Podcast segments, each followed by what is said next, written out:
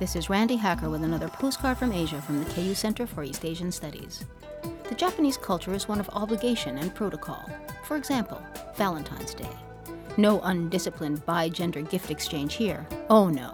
February 14th is sex specific. Only women give gifts. And not just to their boyfriends, but also to their male co workers. Men have White Day a month later on March 14th. Created by a sweets manufacturer in 1980 to boost sales, White Day is more of a marketing ploy than a holiday. On White Day, you will see men scurrying about purchasing giri choco, chocolate given out of obligation. Giri choco might be acceptable for coworkers, but not for girlfriends.